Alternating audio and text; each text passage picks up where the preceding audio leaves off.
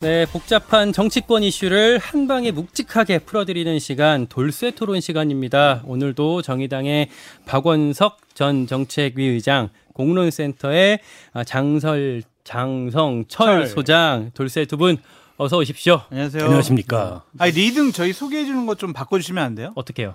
복잡한 이슈를 한 방에 가볍게 간단하게 풀어주는 묵직한 거 말고. 네. 왜요? 묵직하니까 좀 푹 가라앉는 느낌. 아니 일단 김광일 기자 거기 앉아 있으니까 좀 사람이 달라 보여. 아, 왜 그래요? 아, 저 되게 자주, 떨리는데. 자주 좀 진행하세요. 네. 두분 오시니까 그래도 좀 제 마음도 좀 편해지는 것 같아요. 이슈 많으니까 하나씩 좀 짚어볼게요. 네.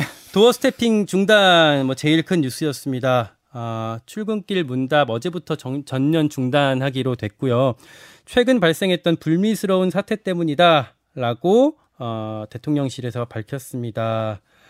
두 가지가 있는 것 같아요. 그러니까 중단을 한 게 옳았냐, 그르냐, 이 적절한지 문제가 있을 것 같고, 그리고 전략적으로 이 도어 스태핑 자체가 어, 계속하는 게 좋냐, 안 좋냐, 이 두 가지가 있을 텐데 하나씩 좀 짚어볼게요. 어떻게 저는 보셨어요? 양비론으로 보고 싶습니다. 양비론. 네, 지금 폭력적인 행위가 기자와 대통령실 사이에서 벌어지고 있다라고 보여져요. 기자는 취재하는 자리지 싸움하는 자리는 아니라고 생각이 듭니다. 근데 당시 MBC 기자 같은 경우엔 항의와 싸움이 아니었느냐, 감정을 너무 많이 드러낸 것이 아니냐, 그런 점 비판받을 수가 있고, 대통령실은 그렇더라도 아무리 슬리퍼 신었다고, 아니면 팔짱 꼈다고, 대통령의 소통의 철학인 도어 스태핑을 나 안 해. 하루 만에 이렇게 결정하는 것이 맞습니까? 이것은 결국에는 합리적인 이성적인 판단이 이루어진 것이 아니라 감정에 의해서 여러 가지가 결정이 됐다. 화나서. 네. 그래서 어. 저는 상당히 좀 부적절하고 잘못된 일들이 벌어지고 있다라고 말씀드리고 싶어요. 양쪽 다 옳지 않았다. 글쎄 doorstepping을 중단한 이유는 좀 좀스럽고 졸렬하죠. 좀스럽다. 어, 결국에는 MBC 기자와 홍보기획 비서관의 설전을 빌미로 어, 이 정부에서 뭔가 이게 차별화된 어떤 소통의 상징으로 내세웠던 doorstepping, stepping을 중단하겠다. 그건 적절치 않은 것 같고 다만 어, 저런 doorstepping을 계속하는 게 무슨 의미가 있을까? 결국은 어떤 형식을 차별화시켜서 우리 정부는 다르다는 걸 보여주고자 한 건데 하고 싶은 말만 하고 듣고 싶은 말만 듣는 거는 소통이 아니죠. 어, 지금까지 도어 스태핑이 이번까지 한 세 번 중단이 됐는데요. 공교롭게 그때마다 대통령이 좀 입장이 난처할 때였어요. 체리 따봉 때가 제일 체리 따봉 때 뭐 한 열한 12일 정도 13일. 중단을 예. 했었고 그리고 나서 이태원 참사 직후에 중단을 했고 이번에 중단을 했는데 그렇게 좀 정권이나 대통령의 입장이 난처할 때 소통을 일방적으로 끊는 방식의 그런 도어 스태핑이라면 지속할 가치가 있는가라는 생각이 들고 그리고 여당 내에서도 많은 분들이 걱정을 했잖아요. 그렇죠. 대통령의 잦은 언행상의 실수, 또 거친 말, 준비되지 않은 답변 이런 것들이 오히려 어, 준비되지 않은 소통의 모습을 드러낸다. 그러는지 차라리 정제된 형태의 기자회견을 하는 게 좋겠다. 이런 조언들도 있었어요. 저는 뭐 이유는 좀 불미스럽지만 어쨌든 그 도스태핑을 좀 바꿨으면 좋겠다 이런 생각이 들고요. 앞서 이제 장성철 소장은 기자는 어, 기사를 쓰는 거지 싸움하는 사람이 아니다. 근데 그날 그 MBC 기자의 태도가 물론 나중에 홍보 기, 기획 비서관과의 설전은 좀 거칠었죠. 예. 근데 그건 어쨌든 끼어들고 어, 질문을 제지하려고 하니까 그에 대해서 이제 화가 나서 대응을 한 거라고 보고 대통령한테 질문 못 하나요? 어, 질문의 언성이 좀 높았다고 얘기하는데 근데 우리가 외신 같은 걸 보면 해외 언론 같은 걸 보면 그런 정도의 설전은 다반사예요. 근데 그걸 두고 마치 무슨 불경죄 비슷하게 이렇게 언급하는 것 자체가 굉장히 구시대적이고 권위주의적인 언론관을 드러내고 있다. 그러니까 그게 대, 상대가 대통령이기 때문에 더 그런 반응들이 나오는 것 같아요. 저도 이제 취재하다 보면 현장에서 뭐 설전을 할 때도 있고 막 크게 따질 때도 있는데 상대가 대통령이기 때문에 뭐 예의가 뭐 바르지 않았던 거 아니냐, 뭐 태도가 옳지 않았던 거 아니냐 이런 반응들이 여권에서 나오는 것 같아요. 그러니까 그런 식으로 여권에서 기자를 공격을 하고 또 언론사를 공격을 하는 것은 상당히 부적절하고 자신들이 얼마나 합리적인 이유가 없다라는 것에 대한 반증이 아닌가라는 생각이 들어요. 기자한테 무슨 예의를 찾습니까? 저도 국회에서 오래 있었지만 제가 모시던 그런 뭐 원내대표나 당대표한테 정말 좀 어린 기자들이 와서 처음에 뭐라고 하냐면요.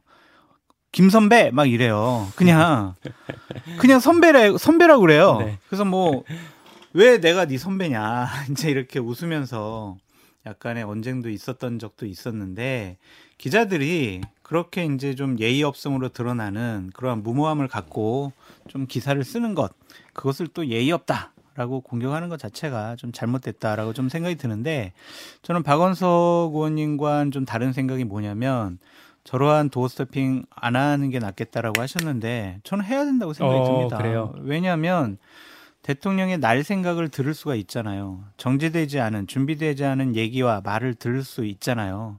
월요일 날 그렇게 doorstepping 하셔서 여러 가지 조금 부적절한 말씀하시면 우리가 화요일 날 돌쇠 토론에 와서 아이템으로 여러 가지 평가도 하고 네. 또한 그 부분에 대해서 비판도 하고 잘하셨을 때는 응원도 하고 이러잖아요. 저희의 평론 아이템이 없어진 것은 상당히 아쉽다라고 말씀드려요. 저는 여권에서 나온 가장 최악의 비판이 슬리퍼, 슬리퍼를 문제 삼은 거라고 맞아요. 생각해요.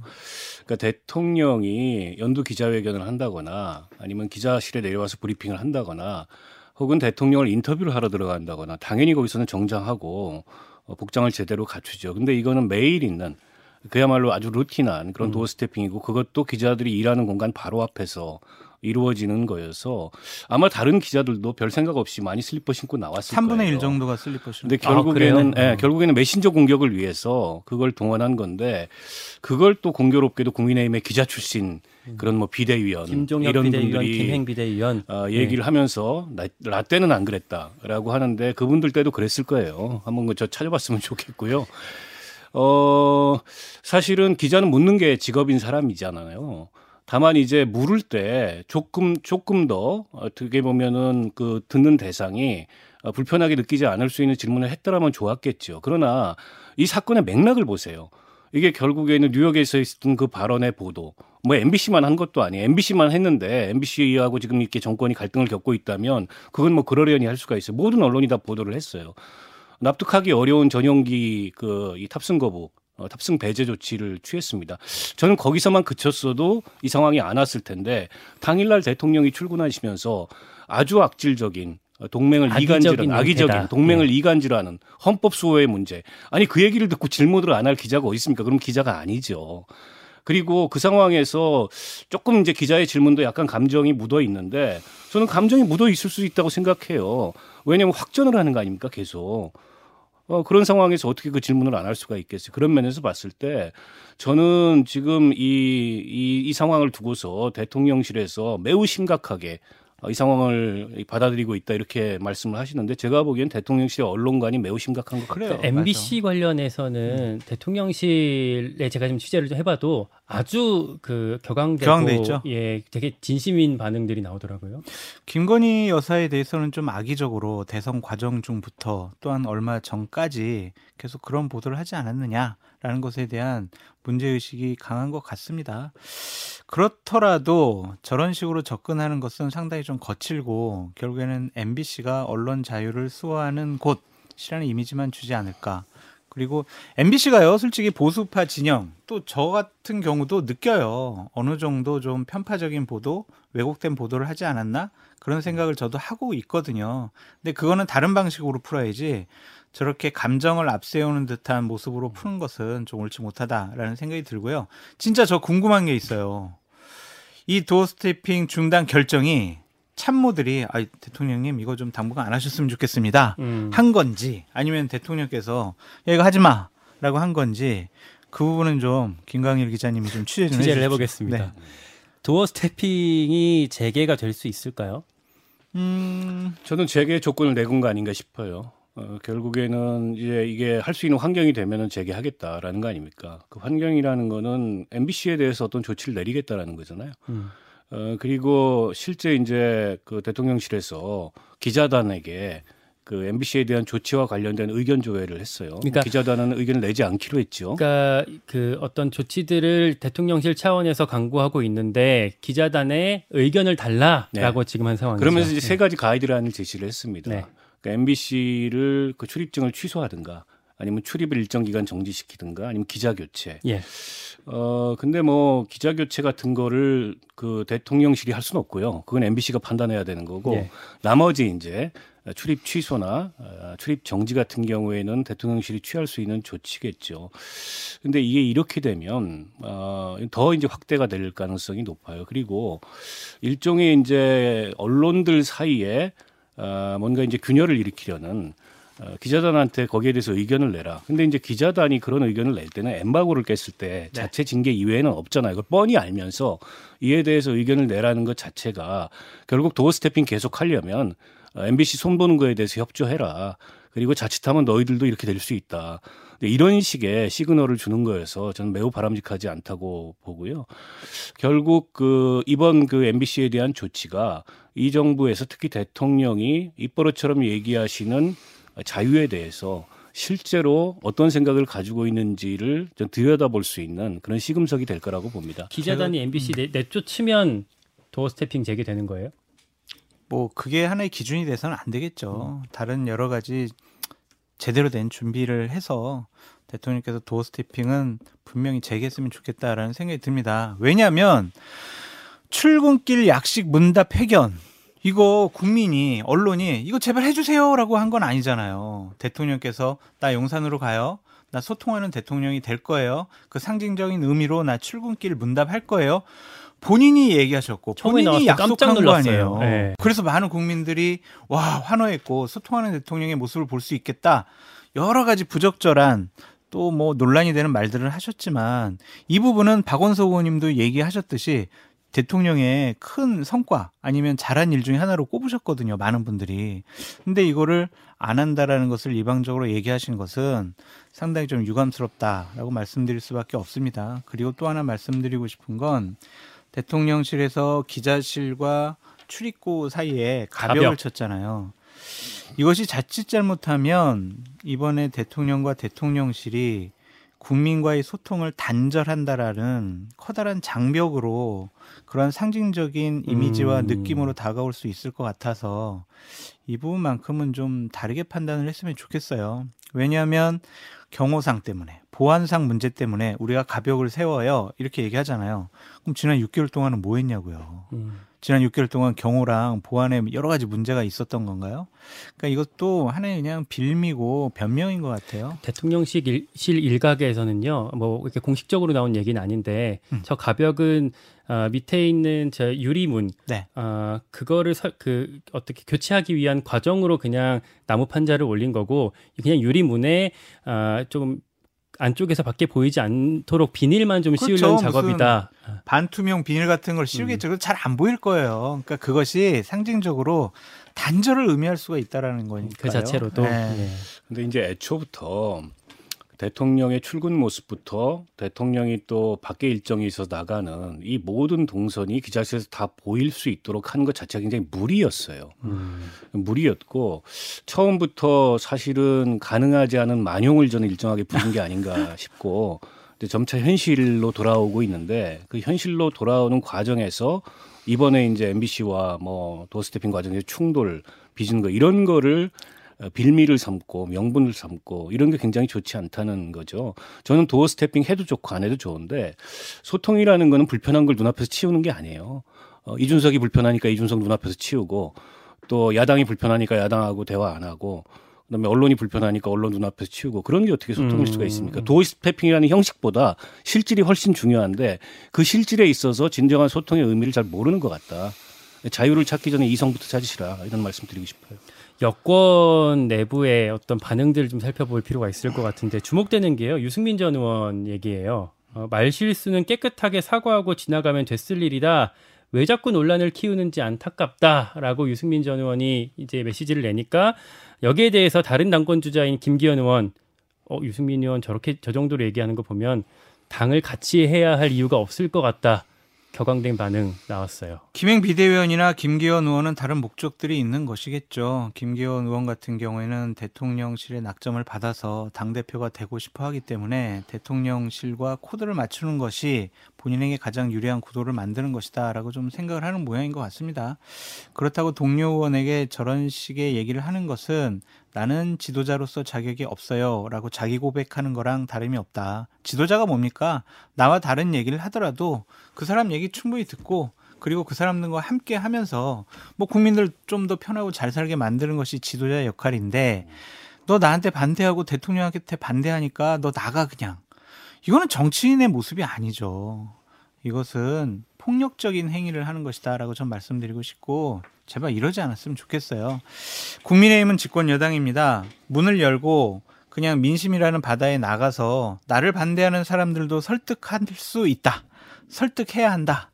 그런 마음을 가짐을 해야지 자꾸 울타리를 잠그려는 모습 보이는 것은 이것은 자신들의 지지 기반을 더 축소할 수밖에 없다. 안 좋아요, 이거는. 그러니까 이른바 이제 내부 총질론이잖아요. 네. 내부 총질론. 네, 과거에 이제 민주당에서 민주당이 여당인 시절에 어 이를테면 대통령과 혹은 그 당의 주류와 조금 괴를 달리하는 목소리를 내는 의원들에 대해서 조금밖에 뭐, 네, 뭐 내부 총질이다, 수박이다. 네. 음. 이제 이런 식의 당내 비판이 나왔을 때 그걸 옆에서 지켜보던 국민의힘이 했던 비판. 음. 저는 이걸 좀 상기해 봤으면 좋겠어요. 똑같은 짓을 지금 하고 있어요. 그러니까 유승민 의원이 얘기하는 게 상식적이잖아요. 왜 저걸 논란을 키우냐. 사과를 하든가. 사과를 안 했으면 그냥 침묵하면 될 거를 저걸 가지고서 왜 확전을 하고 언론을 공격하고 또 심지어 본인들이 스스로 하겠다고 내세웠던 도어 스태핑까지 중단하냐. 대통령부터 좀 생각해 봤으면 좋겠다. 이 상식적인 얘기인데 그런 얘기 했다고 당에서 나가라. 저게 이제 유승민은 내부 총질을 하는 사람이니까 우리랑 같이 할 수 없다. 이런 주장을 하는 건데 제가 거듭 말씀드리지만 정당이 존재하는 이유는 권력을 보호하기 위해서 존재하는 게 아닙니다. 특히 여당이 정부 관계에 있어서 일방적으로 저렇게 대통령을 추종하고 또 대통령의 말이라면 대통령의 뜻이라면 무조건 따라야 된다. 저런 여당치고 성공한 여당이 있습니까?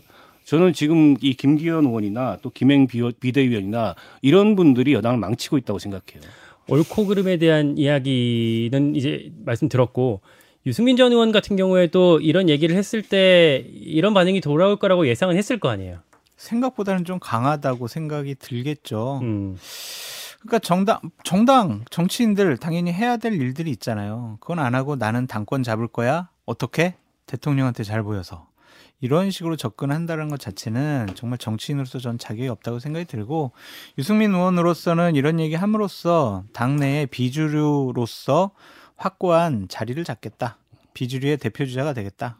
뭐 그래서 다음번에 전당대회든지 아니면은 총선을 앞두고 여러 가지 움직임이 바뀔 때 아니면 2027년 대선 출마할 때 나는 상식적으로 행동을 해서 외연을 넓힐 수 있는 비주류로서의 역할을 하겠다라고 결심한 것 같아요. 미리 그런 자리를 좀 선점해 놨다라는 네. 분석. 그걸 또 이제 접근하는 분이 있잖아요. 안철수 의원. 안철수 의원도 요즘에 대통령과 약간은 좀 결이 다른 얘기를 하고 있거든요. 음. 비주류 지위 선점 경쟁이 벌어지고 있다. 라고 말씀드립니다. 음. 민주당 얘기를 좀 넘어가 볼게요. 어, 이재명 당대표를 향한 검찰 수사가 뭐 이어지고 있고 김용 그리고 정진상 실장까지 구속이 됐습니다. 아, 민주당 지도부로서 이재명 대표의 어떤 위기가 좀 더 어, 뭐 본격화되고 있다 이렇게 볼 수 있을까요? 현실화됐고 위험도는 높아졌다라고 볼 수밖에 없습니다. 분신과 측근이 구속이 당했잖아요. 그렇다면은 당사자인 이재명 당대표가 지금처럼 그냥 원론적인 얘기만 해서는 안 될 것 같아요. 진실은 침몰하지 않습니다. 유검무죄 뭐 이런 식으로 얘기하는 것은 옳지 못하고요. 두 사람의 구속에 대해서 분명히 책임 있는 정치 지도자로서 언급을 해야 되고 제일 우선시 돼야 되는 것은 정치 보복 탄압이에요라고 항변만 하지 말고 일단은 국민 여러분께 죄송하다라는 말씀을 하시는 것이 옳다 라고 말씀드려요. 저는 이 문제에 대한 이제 사법적인 대응하고 또 당의 정치적 대응을 좀 분리를 해야 될 것 같아요. 음. 이제 그렇지 않으면은 어, 지금 민주당이 여기에 계속 끌려 들어가서 나중에는 뭐 어, 어쩔 수 없는 이런 상황까지도 좀 올 수 있다고 보거든요. 그러니까 민주당 내에 지금 겉으로 드러나지 않는 그 의원들의 많은 고민이 전 있을 거라고 봅니다. 물론 이제 당 대표기 때문에 당 대표를 향한 수사에 대해서 당이 뭐 무작정 나몰라라 할 수는 없죠. 근데 이게 당 대표 되기 이전에 다 일들이잖아요. 심지어는 대선 후보 되기 이전에 일들이고 그리고 어쨌든 두 사람의 측근이 구속됐다는 거는 어느 정도 수사 과정에서 범죄 혐의가 소명됐다라는 것을 법원도 인정하는 거란 말이에요. 근데 이걸 그냥 정치 탄압이다. 유검무죄, 무검유죄다. 이렇게 한마디로 일축하기가 어려워요. 물론 이재명 대표가 지금 나서가지고 뭐 국민들한테 죄송하다. 이건 이렇고 저건 이렇고 이러기 쉽지 않아 보입니다. 오히려 그러면 이제 검찰 수사에 덫에 걸려들 수도 있다고 보고 그러나 이 문제에 대한 대응은 철저하게 사법적 대응으로 국한하고 이재명 대표 스스로도 과거에도 그런 얘기를 본인이 한 적이 있어요. 그리고 당은 어쨌든 뭐 민생이라든지 이태원 참사든지 이런 어떤 지금 예산안 심의든지 당이 마땅히 해야 될 사안을 중심으로 가져가는 게 맞지 이 두 개를 섞어버리면 나중에 빼도 박도 못할 상황이 올 수도 있고 아마 민주당 내에서도 이런 목소리가 좀 커지지 않겠습니까? 제가 좀 취재를 해봤는데 민주당 예, 뭐 비명, 이른바 친문 뭐 이런 그룹에서 지금 삼삼오 뭐 이미 모이고 의견 교환들을 좀 하고 있었더라고요. 근데 아직까지는 어 우리가 공개적으로 뭐 적극적으로 어 이렇게 조직적으로 반발을 하지 하는 타이밍은 아닌 것 같다라고 결론을 내렸는데 전 두 가지 이유 때문에 음. 그런 것 같아요. 하나는 검찰 수사가 아직은 관련자들의 진술을 위해 네. smoking gun이라고 할 만한 이렇다 할 음. 그런 물증이 뚜렷하지 않고 네. 또 이재명 대표를 향한 어, 직접 수사의 그 단서가 뭐냐 이것도 좀 불분명해요. 그렇다 보니까 그런 측면이 있고요. 또 한 가지는 지금 어쨌든 지난 정부를 향해서도 어, 현 정부가 특히 현 정부의 검찰이 칼날을 바짝 세우고 있단 말이에요. 뭐 서해 공무원 사건이라든지 또 북송 어부 사건이라든지 이건 이제 문재인 대통령 재임 중에 여러 가지 이제 정치적 판단하에 나온 결정인데 의사 결정 자체를 문제 삼고 있어요. 자칫 아, 이렇게 싸잡아 가지고 어, 사정 전면적인 사정 정국으로 가면 이 내에서 틈이 생겼을 때 이게 공멸할 수 있다 이런 위기감이 있어서 아직은 겉으로 이런 얘기를 하지 못하고 있지만 제가 이제 앞서 전제했던 그러니까 이재명 대표의 혐의가 구체적으로 뭐냐 이와 관련돼서 지금보다 좀 진전된 특히 이제 김용 씨 뭐 재판 과정 정진상 씨 구속 기소가 된 이후에 기소가 된다면 기소 이후에 재판 과정 이런 데서 드러난다면은 조금 당내 당론이 달라지겠죠. 전략적 연대가 같이 깔려 있다. 저기에다가 또 이제 하나 덧붙이자면 공천에 대한 눈치 보기다라고 음. 말씀드려요. 어차피 당 대표직을 그만 사전에 빨리 그만두지 않는다면 2024년 총선 공천권 이재명 당대표가 가질 수가 있어. 총선 때까지 이재명 대표가 가실 거다. 네. 그럴 수 있죠. 뭐 1심 음. 재판이 뭐 계속 진행되고 1심 판결이 나오지 않는 한 일단은 당 대표직을 유지하려고 할 거예요. 그래야 본인도 사니까. 음. 그렇다면 일단 눈치 보고 잘 보여 가지고 공천 받아 보자. 그런 생각도 있는 것 같습니다. 그러니까 당이 이렇게 적극적으로 메시지를 이제 뭐 내선 안 된다 이런 의견이 있는가 하면 음. 아까 이제 박용진 의원 같은 경우에 들으셨는지 모르겠지만 당원 80조 얘기를 하게 됐거든요. 네, 네. 아, 김용 부원장은 뭐 이렇게 직무 정지를 해야 된다. 근데 그게 당무 감사 위원회 당무 당무위 당무 위원회에서 의결을 하게 되는데 그 당무 위원회의 의장이 이재명 당 대표예요. 이재명 당 대표가 자기 측근들을 또 뭐 쟤네들은 당원에서 쫓아내야 돼 이런 판결을 내리겠냐고요. 아니, 근데 당... 하여튼 저는 마지막 말씀드리면 이재명 당 대표 정치적인 책임 있는 말을 하시라. 그냥 계속 친목만이 능사가 아니다라고 말씀드립니다. 당원 80조를 거론하기 전에 당사자들이 마땅한 처신을 해야죠. 지금 뭐 음. 구속 기소된 상황에서도 아직 당직을 붙잡고 있는 게 그게 그 납득이 되나요? 스스로 물러나라. 아, 이전 같으면은 당연히 심지어 의원들도 그런 상황에서는 당직 다. 반납하고 본인의 결백을 증명한 이후에 다시 당으로 돌아가는 게 심지어 탈당한 사례들도 있었어요. 음. 근데 저렇게 붙잡고 있고 이재명 대표 그 용인하고 있다는 것 자체가 제가 보기에는 이 상황에서 좀 납득하기가 어렵죠. 음. 돌쇠토론 듣고 싶은 얘기 너무 많은데 어, 시간이 이제 됐습니다. 우리 오늘은 근데 저기 댓글쇼가 준비돼 있잖아요. 네. 네 9시 넘어서 네. 댓글쇼에서 마저 못다한 얘기들 나누도록 하겠습니다. 네. 네. 돌쇠토론 여기까지 듣겠습니다. 고맙습니다. 감사합니다. 고맙습니다.